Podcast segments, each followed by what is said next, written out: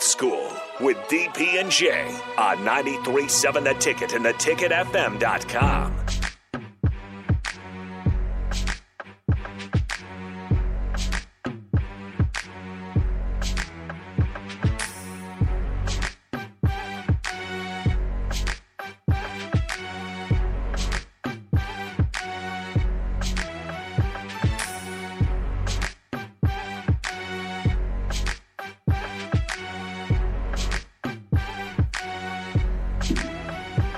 What up? We are back, old school. Jay Foreman and Nate Brennan rolling solo dolo up in here on the day that uh, Matt Rhule has been crowned king of Lincoln. He's the ruler of Lincoln. He's the ruler of Lincoln. You like that? Yeah, that sounds good, man. Whatever. that? Whatever's clever. So, but I think it'll be, a- you know, look, what, Nate, what was your initial thoughts of, uh, what's your initial thoughts of uh, the press conference, the hire, X, Y, and Z? Well, I did. I did some uh, post presser stuff with with ten eleven, and I said there's three key points that I got from it, and there are three things that he said that I really took away: hard work, development, and leadership. And when you look at Nebraska's program, you look at the recent lack of success. Those are three things that you didn't really see. And I, I, there are obviously people that were in the room that were working hard. I'm not going to call people out or say anything like that. But I think that we know that in certain situations, there could have been guys that worked harder. There wasn't great leadership. And that it speaks for itself. There wasn't really great development. Right. And again, like like we always say, I'm gonna have to see it. Everyone can talk about it, and everyone has coach speak, and I understand that. But if that is the focus, if those three points are the focus, Nebraska will be fine. Yeah. Nebraska will be fine. And, this is what I said too. And there are some people that didn't like what I said. This I said it might take time to turn this around, but legitimately, if you think about it, why can't Nebraska win seven, eight games next year? The Big Ten West is down. I know that it's that there are some solid teams. None of those teams are going to out recruit you. None of those teams should out coach you, but here we are. None of those teams have better facilities. None of those teams have better resources.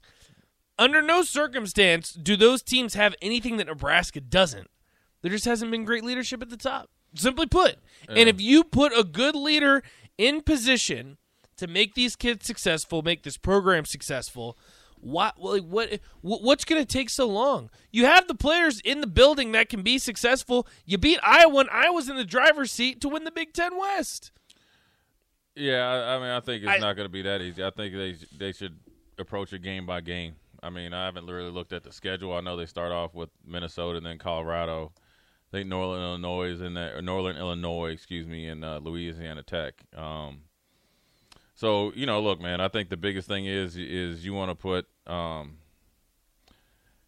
you want to put actions with his words. Now the words is done, and now it's time to get the. He's a great speaker for And what it's worth. what he has Great to do. speaker. You know, he's look, he's got to put together a staff, put together, a, you know, a plan, process, and all that, and then try to strategically get this team better. Um, you really don't know what the plan is: blow up the whole thing and start from ground zero, or take what we have and let's you know start a foundation there and then keep adding on to it. Which, you know, I see the I see the benefit of coaching, developing, and going about your business to win right now. Because I think, you know, Minnesota, you're at Minnesota, you just played them, you know, pretty much even Steven gave that game away, right? And um, Gave so, it away.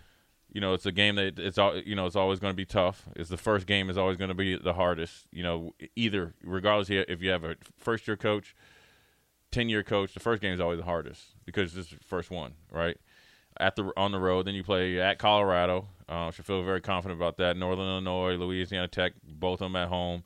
Um, you got Michigan at home.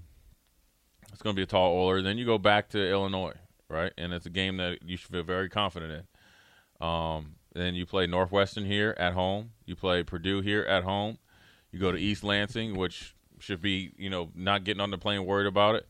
Um, you go out to College Park, Maryland, which is, you know, a different type of ball game. Then you go to Wisconsin, which you shouldn't feel worried about either. And then you get to Iowa again at the crib. And so these are all games that you're going to get off the bus feeling that you can win. Now you got to look at the roster, what he puts together, Right, right, staff wise, right. and then kind of go go about it kind of strategically and realistically. And so, um, you know, he he said he's he, he's not he, he's not preparing or coaching to. Uh, you know, he's preparing and coaching to win every game, and that's what you want. You know, don't don't don't sell yourself short. You know, have, the expectation needs to be at the highest. As it should be. And- yeah, as, As as it should be. and uh, and then go from there. And so, um, you know, a lot, a lot's going to determine, or a lot will be determined here in the future, which will, you know, in the near future, which will, you know, determine how it goes next year.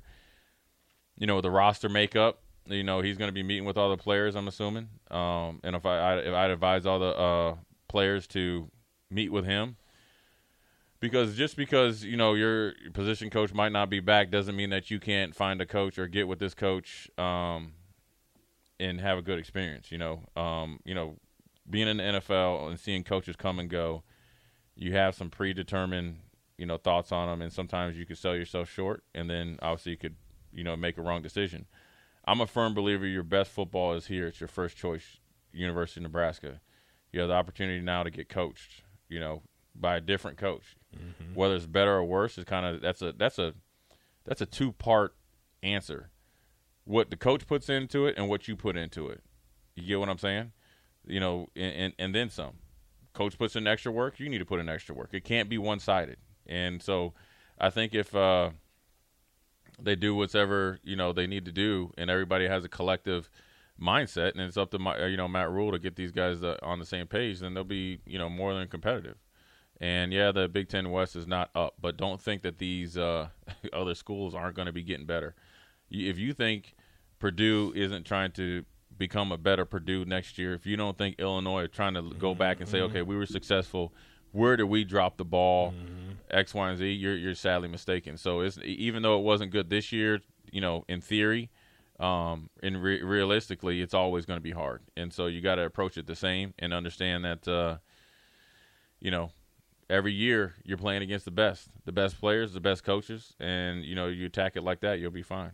And I think another thing that I like that he said too, and I want you to get your thought on this too, Jay. He talks about these FCS kids that are getting drafted in the first round.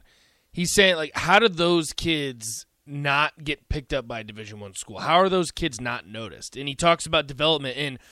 The, the point that I made is what always sets Nebraska apart, or what did set Nebraska apart, is that you're not going to get the five star recruits. You're going to get the three star recruits that play at a five star Right. level. And that's what Matt Rhule's proven. And I think if that's the track record that he shows, because we haven't seen that. That that's been part of the problem is that you have so many guys that come in with maybe high expectations just stay stagnant and don't progress to the next level.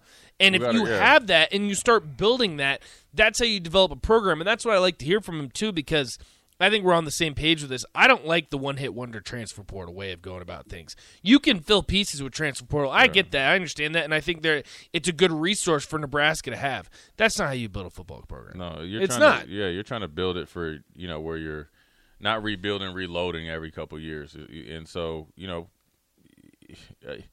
you know, we we, we got away from what made Nebraska a, a well-respected, legitimate football program, and tried to do it a way that never doesn't even fit your identity or dynamics of the state or whatever you, whatever it is, and so you know, we, we, we went to we had the whole Cali Bras- uh, Cali Nebraska thing, right, where we got a whole bunch of kids out of Calabasas or somewhere. That none of them lasted. I think only one. Um, Dismuke lasted all five years. That didn't work. And then we tried to do. We did a good. You know, Mike Riley did a good good thing with the Friday Night Lights and getting guys here, but never really got anybody to commit. And then we got into this like kind of measurables thing, and none of those things had to do. Where we we haven't we didn't talk about anything on the field. That's the most important thing. You know what I mean? What what can this guy bring to the university? What what's the plan for him individually? That's what made Nebraska the the respected and constant championship type of program, uh, well respected football program, to where even when guys made it to the NFL, whether they were drafted or not, they knew exactly what they were going to get. And I remember talking to Charles Davis, who's on, he calls games, NFL games, and, Yeah. and college games, and he and we we were actually in Minneapolis, and um, we ran into each other, but we, but we knew each other, and we talked. And he's like, you know, what's really alarming? He's like, when I see Nebraska linemen, it's nowhere near what they used to be. That's the biggest problem. So when he's seeing it from, an, and he played at Tennessee from like a you know bird's eye view or whatever you want to call it, that was the problem. So I think if we can get back to that, you know, um, the success will be there. I, I, I'm a firm believer your recruit, your recruiting class or stars doesn't matter because the only because you won't know what you have until like year three.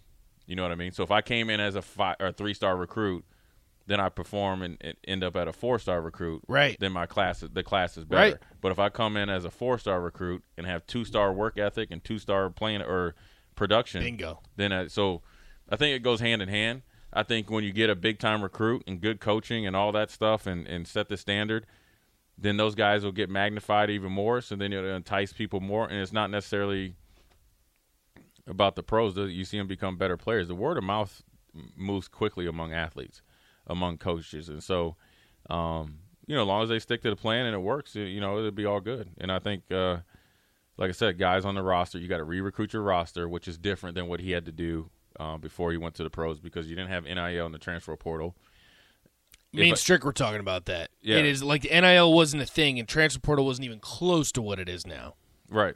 So, but the, here's the thing: going Which to going to the pros, you got to deal with grown men. Now you have to treat these high school kids, especially with NIL and transfer portal, and the amount of me- social media attention that might not necessarily be into financial, but they're coming in. I mean, they these kids are showing up probably doing more interviews at at 14, 15, 16, 17, 18 by the time they get to college that I ever did when I was in college without any college success.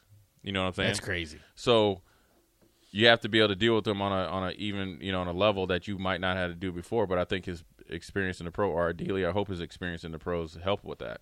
Um, because if you go from just having your scholarship check and say a job in the summer to an NIL deal once I start to perform that I make anywhere from fifty to a hundred thousand dollars, then you got then I'm an adult right now, right now. Th- on the flip side, if I'm going to treat you with respect as an adult, then I expect you to act as an adult.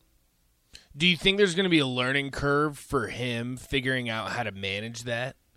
No, I think it's Because I mean, that, I mean, that's I just the crazy part is he's never had to deal with that, and that was only three years ago. Yeah, I crazy. mean, it's just. I mean, I'm pretty sure the staff that he's going to be, rec- you know, getting is going to have some of that, and I'm sure Trev will be there to assist him, and I'm pretty sure mm-hmm. people that help, you know, create these NIL deals or who gets them and all that other stuff.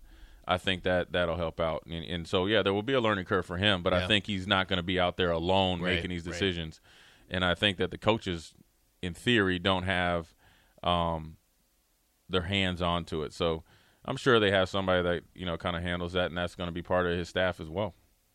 Yeah, So I you agree. know, yeah. So it's uh, we'll dive into this. yeah, it's a more. I yeah, it's a it's a lot to unpack here. So uh, Jay Foreman, Nate Brennan, old school. We're going to take a quick break, and we'll come back close to the end of the hour. Watch Old School live on Facebook, YouTube, or Twitch. Old School with DP and J on 93.7 The Ticket and theticketfm.com.